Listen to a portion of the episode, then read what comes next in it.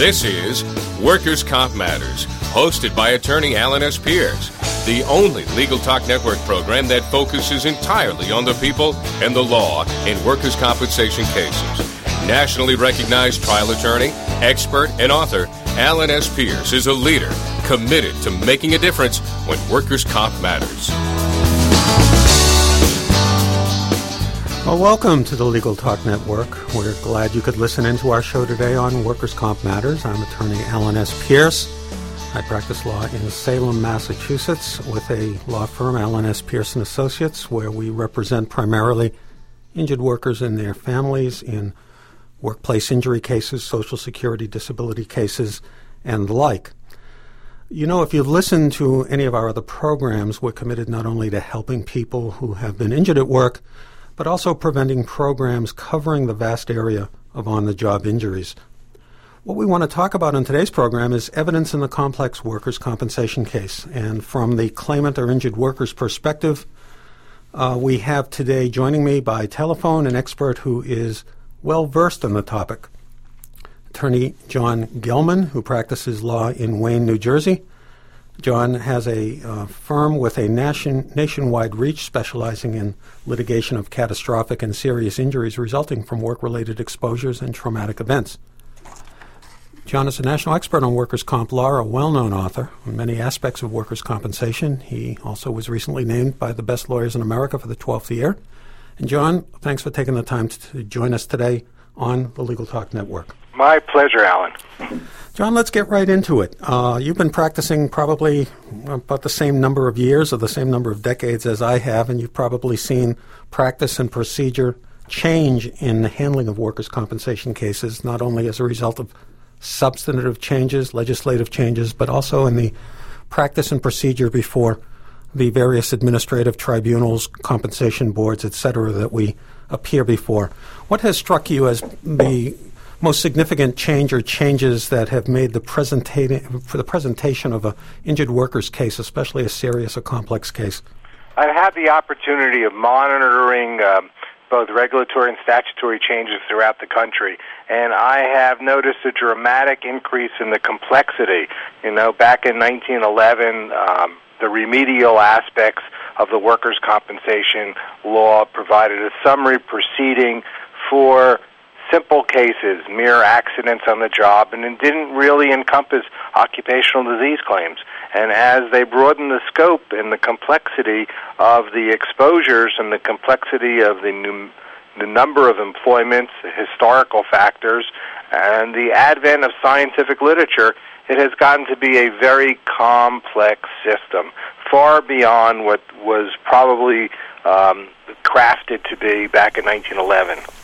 I couldn't agree with you more. We've had past shows on Legal Talk Network dealing with latex allergy cases and sick building cases, and we touched a bit upon the topic of multiple chemical sensitivity, and we could deal probably with a couple of hours on that alone and the controversy. Uh, but tell us how the presentation of a case hasn't kept up with these increasing complexities, especially the lack of discovery or the limitations of discovery that um, are available and not available to you and me that have the burden of proof? It's changed dramatically. Now, workers' compensation lawyers have to really roll up their sleeves, get to work, and do their homework before they file the case so they hit the ground running. They're, they're now met with not small firms against them, but national firms and national workers' compensation insurance companies with vast resources on uh, on literature and vast resources on scientific evidence, and they really have to go ahead and do a major investigation before you launch the claim. And you should have your feet on the ground and have an understanding of the topic that you're dealing with, the exposure that you're dealing with, and start understanding where you can get the resources that you need. And most of them are publicly available just using your detective skills to get this information. I mean, you're going to have to do OSHA searches, you're going to have to do PubMed searches, um, you're going to have to look for experts, you're going to have to ask around was this person deposed? Was this expert deposed? Did anyone else have a case similar to this? It's almost that they've taken what we've experienced in the liability sector and moved it into the comp sector. And that has added to the complexity both in the prosecution and defense of these cases.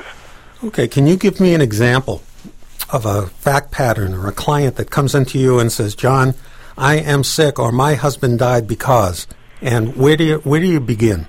Well, you mentioned before latex. I would exclude that because that's usually of a short duration. But if you take one of the standard cases, you could take you could take a polyvinyl chloride case, you could which gives you angiosarcoma. Uh, you could do a benzene case, which gives you a bunch of other signature cancers, or you could take the classic asbestos disease claim, which seems to just keep going no matter what we do and showing up all over because it's indestructible, the fiber itself. So, on any case, which is a majority of the claims that you will see, are mostly um, latent disease cases that become problematic. You have to go back and you have to bring the people in. And I use a questionnaire. I must spend an hour and a half with every new client that comes into the office or widow. I just don't. Uh, and that's after, that's with them personally.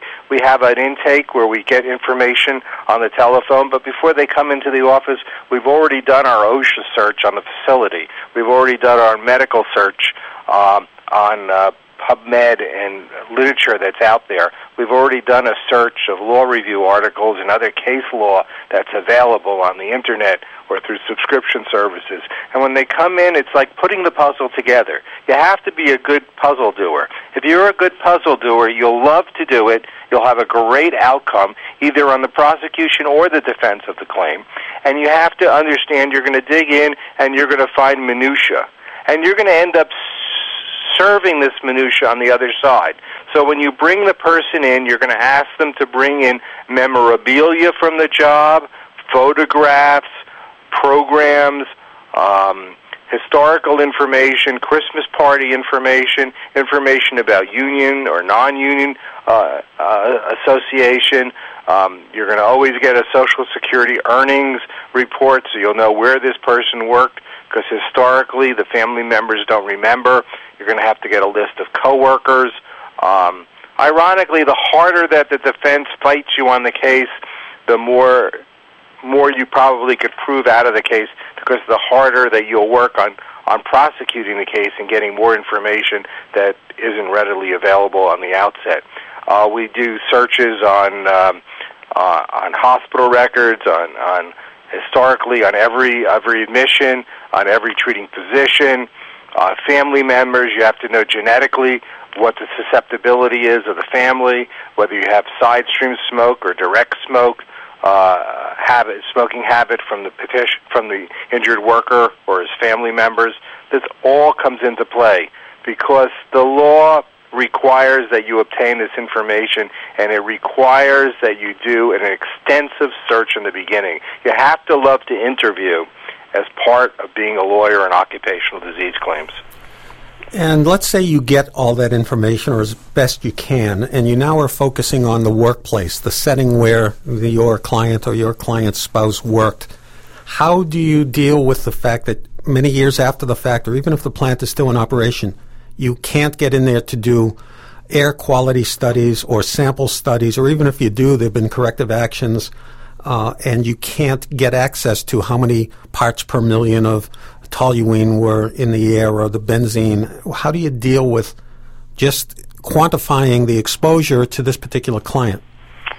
Well, you find that if other people were exposed and what other information, both on the third party and on a workers' compensation claim, but maybe you don't even have to go there in the first place. But there's ways to do it because you could have people describe how dusty the clothes was, or how how much dust landed on their food while they ate, how much dust landed in the car, out in the parking lot while they spent the day inside the plant, uh, what the odors were. Did anybody come and bring um, uh, lunch to them or come and visit them during the day and see the inside of the plant? But maybe we're going a little bit too far in some of these workers' compensation cases because it only has to be a contributing cause. It not, not necessarily have to be the exclusive cause of the disease. Workers' compensation is unique because we have a theory of aggravation acceleration or exacerbation of an underlying condition that could um, aggravate the work exposure. So it may not be the prime prime reason the person becomes become die, fatally ill because of it. It may have been merely an aggravation, and you may need maybe you're going off on the wrong track. So before you embark upon dealing with a specific and pinpoint, you don't look you don't take the needle and go into the haystack. You take the whole haystack and you analyze the haystack. And then you share the haystack with your adversary because they're probably going to get lost looking for the needle. Okay.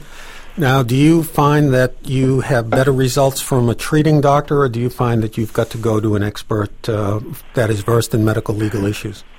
It's getting better with expert with treating physicians, but I have seen many uh, missing the points uh, many pathological mistakes at local hospitals, and you really have to go to take it to a higher authority and somebody who has expertise in the field in order to get the testing and the results that you need with the accuracy that you need.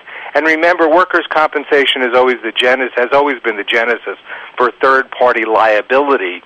So workers' compensation attorneys should really do a Class A job on what they secure as experts and materials that they deliver to the experts, whether it be clinical data or pathological data um, or laboratory data. Great. Now let's sort of go back a little bit in your initial investigation and fact gathering. You mentioned a couple of things, both public med um, search and an OSHA search. Tell us uh, how someone would go about an OSHA search and what do you get? The Occupational Safety Administration, Occupational Safety and Health Administration, has a massive data bank online, free for the asking. You just go on to OSHA.gov and you do an establishment search. Excuse me. You can go back and do this establishment search from the beginning of time, and it will go. It will dig, dig into various levels, and you'll be able to bring out information with regard to uh, what violations were occurring and what warnings were occurring. If you need any other data that's not available online, you could do a Freedom of Information search in writing and ask for the original documents. And they will give you the citation numbers to go in and do it. And then you could challenge whether or not you're getting the full data that you need or whether some of it has been redacted by the governmental officials. And sometimes they remove the redactations, so you might as well just go peel it all the way up if you need the information. With regard to PubMed, before I even get to PubMed, there's another thing uh, which is your right to know database, RT, right to know, RTK. Uh, dot org or net, and what it does is give you all the emissions, both in the atmosphere and on the soil for that facility. So even if that facility is no longer in existence, you could see what hazardous substances were released on the hazardous substances list. And that information will be available to you, and it'll give you how many gallons and how many pounds were emitted per year at that site. So historically, that information is readily available for you. It's just for the asking, and you just go online and get it. And every state has their own inventory, but there's federal requirements on a hazard, uh, on a right to know and hazardous uh, substances list. And along that topic, you also can get the mul- uh, material safety data sheets from the employer. You could always get the material safety data sheets. And if your employer is really, really reluctant, some of these companies have them online, and all you have to do is uh, put in a Google search and you can come up with this stuff. Some of this material that you can come up with is just incredible. I think the use of the internet is just superior. I recently had a case where I had uh, flares at a uh, uh, were being used, and I wanted to know what was what, why the fire, why the policemen were getting sick standing next to these flares all the time. And I got the material safety safety data sheets, and they showed hazardous uh, respiratory warnings. And um, you know, linked that case, and that case was resolved. It also had pictures of the uh, fires and the police stops on the highway showing these flares going up and, and a lot of smoke. So a lot of this stuff is really available, right, and you ask take you it down and use it. Let me ask you a nuts and bolts question that deals with evidence, and I'm not going to get into Daubert, except we should touch on it. But Um, how about getting OSHA violations or OSHA records into evidence? Is there not some language in the preamble or in the OSHA statute that puts some limitations on the ability to have a keeper of the records come in and testify in civil or workers' comp proceedings? Uh, they'll usually give you certified copies. I haven't had it's a I haven't had any difficulty getting the OSHA violations in. Even if first of all you ask the employer to produce them, and then they tell you they dribble around and tell you that they don't have them anymore. It was it was clean, you know, and then you really can use their own. Uh, you can you can use the respondent employer's witness to get them into evidence because they've seen them all and they probably signed them. All right. I mentioned uh, the Daubert case, and uh, that, as you know, could take up uh, more than one half hour show on workers' comp matters. I've started to see it raised as a defense uh, issue by defense counsel here in Massachusetts. And uh, tell us a little bit your experience. This is the Daubert Merrell Dow pharmaceutical case of 1993 with the U.S. Supreme Court in an effort to uh, further clarify and make uh, the common law in um, consistent with the federal rules of evidence, uh, redid uh, the evidentiary standard in the Frye test that was for many years the standard of reliability of scientific evidence. What uh, role has Daubert had in making your job more difficult? I think it's made it easier. Uh, if you go back and you look at the the Frye test was the federal test where it had to be uh, a general acceptance theory of the expert testimony. Now it is based upon um, that evidence that will assist a trier of fact understand the evidence or determine whether or not the proposed testimony is based upon reasoning or methodology that is scientifically val- valid to the applicable facts being offered. So, what it has is it has expanded it to permit more evidence to go in remember, in, in, in liability actions, you're dealing with a gatekeeper and a fact finder who are different. You're dealing with the gatekeeper who's the judge and the fact finder who's the jury. In workers' compensation, the same person is both the gatekeeper and the fact finder. And this person has to be satisfied that the evidence coming before him or her meets the standard. However, the standard and generally speaking, throughout the country, a Daubert type uh, gatekeeper premise is now being required, and that requires you to bring in evidence that is not opinion, but that is based upon sound reasoning and methodology. And the methodology you should be able to prove because the amount of scientific studies have already increased to monumental levels in Florida, in Florida, the um, the the federal. The, I'm sorry, I was just disturbed by a cell phone. My apologies. My in Florida, the U.S. Sugar versus Henson case adopted the Daubert standard in workers' comp. In New Jersey, similarly, the Lindquist case, and the Lindquist case says in the that they have to produce. You can't have to produce information to the hearing official so that there's an understanding of the concept and it is incumbent upon the the the advocate to produce information that not only shows that the problem or the substance caused the the condition arose out of or within the scope of the employment. In other words, to make it a little bit more simple, it need not be the sole contributing cause, but it need only aggravate or accelerate or exacerbate the underlying condition. And when we understand that, we understand it's a little bit different than strict liability standard. And it, and based upon the liberalization of that interpretation, I think it's made it easier for workers' compensation attorneys to prove their case rather than made it more difficult. Interesting take, Jon. Uh, we're going to take a short break right now. Come back with more from our special guest, Jon Gelman, talking about evidence in the complex workers' comp case. And we'll talk about our Case of the Day feature. We'll be right back.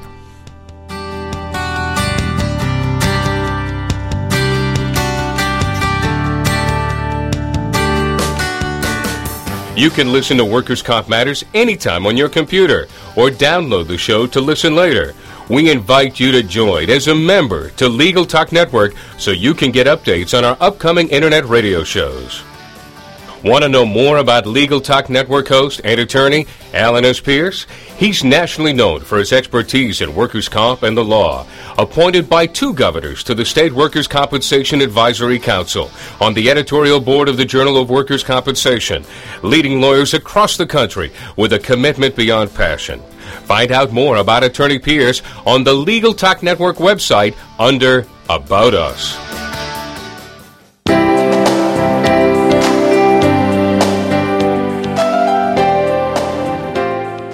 Legal Talk Network is proud to promote the work of Kids Chance, a nationwide scholarship program that helps the children of people injured or killed on the job. Check out LegalTalkNetwork.com or KidsChance.org for more information about how you can help too. Workers' Comp Matters with attorney Alan S. Pierce is produced right here at the Legal Talk Network by a staff of professional news broadcasters. We're the only ones who can provide the best quality shows with the latest legal news, talk, and information in an interactive format you won't find anywhere else. Welcome back to Workers' Comp Matters, the show where we talk about the issues that matter in workers' comp cases. Today's topic is evidence in the complex workers' comp case, and our guest is attorney Jon Gelman from New Jersey. Jon, we're going to change gears a bit right now here on Workers' Comp Matters. We're going to talk about today's case of the day. And I'm going to give you the facts of the case and ask you how you think the appeals court in Massachusetts ruled. It's a flu shot case. It involved uh, Daubert issues that we touched upon, and it more off, uh, more pertinently also was an arising out of and in the course of employment case. It's the case of Carolyn Hicks. And Carolyn, let me just very briefly summarize the facts. Carolyn uh, worked for the Boston Medical Center. Uh, and in 1996, she was an EKG technician, and her employer had at the lunch hour a flu shot program where not only employees but members of the general public who'd come into the lobby and get a free flu shot. And she availed herself of that flu shot, and uh, the following day began to have some problems with her eyes, and a week later her vision began to fail, and she ultimately was diagnosed as having optic neuritis that left her permanently legally blind. She brought a workers' compensation claim, and the case went up and down through the administrative process and the reviewing board.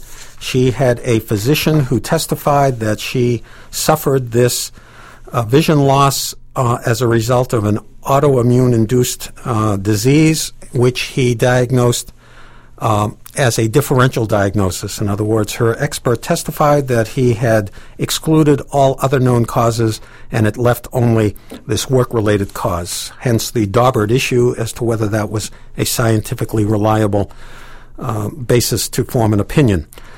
Um, the court upheld the fact finder's uh, decision to admit that evidence, and the case also proceeded on the issue as to whether or not the flu shot by the given by the employer, taken by the employee on her lunch hour with no compulsion, arose out of in the courses in the course of her employment. The employer's argument was that it did not benefit from the inoculation, uh, that this was not an indispensable or difficult to replace employee, and that therefore this was not a work related um, disease or a work related uh, symptom. Jon, the case proceeded both on the Daubert issue, which I've explained was resolved in Ms. Hicks' favor. How do you think the appellate court ruled on the arising out of and in the course of employment issue? I think they held the case in.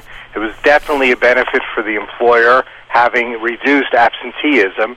And I think that they had the use of the facility of the employer. And um, if they did not, it doesn't sound like it was an off-premises case, and I would think that it would um, it would have been within the course of the employer. Um, the the amount of risk that was involved, we're not dealing with the percentage risk, but the, the workers' compensation courts talk about risk, and this person subjected herself to a risk of uh, complication arising out of the injection. And I would think that the court, uh, additionally, based upon public policy, would require employers not to buy a workers' compensation policy for a small amount of money and not and and be careless and disregard the complications that could arise out of uh, of the, the work effort. In other words, they can't insure themselves or hide behind the workers' compensation policy. So I would think that they would encourage employers, as a matter of public policy, to take a better history of this person to see if there's a disposition to a neurological disorder prior to even the inoculation.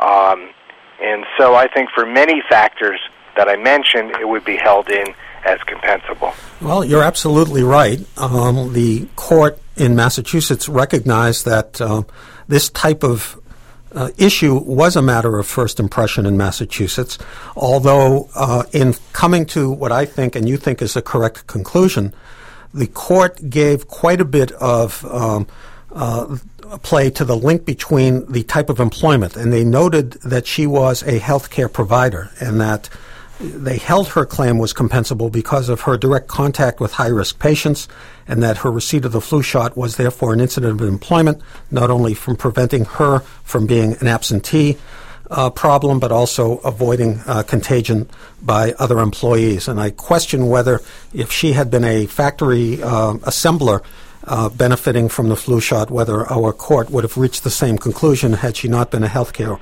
worker. But and as I you know, what the risk ahead. of the employment was in and of itself, and how many people in that hospital had an infectious disease that would uh, result in these type of consequences. And that may be another way to approach the case, not as a specific incident, but as an occupational disease claim. And you sort of touched on it in your answer. Let's assume the court had come down and said this is not a compensable condition. That now gives rise at least to the theory that the employer may be sued civilly in tort for negligence in not doing a proper screening or in some type of strict liability situation so that an employer, a self-insured employer in this case, uh, may uh, not get what it really wants. They may be able to defeat a workers' comp case and buy a civil tort case in the bargain. They probably got a cheap buyout that it was held in under workers' comp. Well, I think that case and, and the cases you touched on illustrate the changing world of litigating these cases. It no longer is the sore back or the busted leg or the uh, torn sh- rotator cuff in the shoulder. But, but Alan, I think that the courts throughout the country are now realizing that workers' compensation may not be the only remedy, and if there was a failure to provide a safe workplace, it may be a loophole because, as a matter of public policy, they really want to keep the workplaces safer. And do you find that uh, New Jersey is is up there in the trend across the country? New Jersey has been absolutely in the uh, trend to where you can't take off a machine guard and use the exclusivity provisions of the workers' compensation case law to hide behind to shield themselves from a larger verdict and liability under an intentional tort. Jon, I want to thank you for joining us today. Uh, it's been my pleasure. And if somebody wanted to reach you, how could they contact you and what's your website? My website is www.gelmans, G-E-L-M-A-N-S dot com. We have a wealth of information concerning workers' comp. My email address is jon, J-O-N, at gelmans, G-E-L-M-A-N-S dot com. Thank you, and thanks everybody for listening today to Workers' Comp Matters. Go out and make it a day that matters.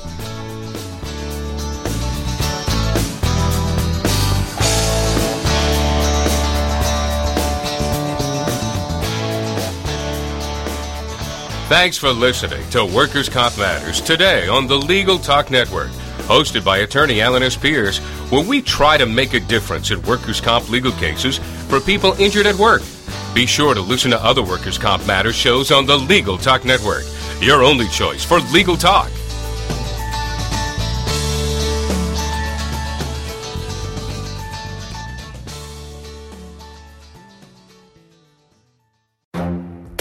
The Lunch Hour Legal Marketing Podcast, your resource for the tips and tactical advice you need to grow your business. Plus, keep up with the news and commentary you crave to stay one step ahead. It's hosted by me, Guy Sakalakis. And me, Conrad Saam. Every other week, we break down the issues holding back your marketing strategy and talk about the changes you need to be prepared for. Check out the Lunch Hour Legal Marketing Podcast wherever you get your podcasts or on YouTube.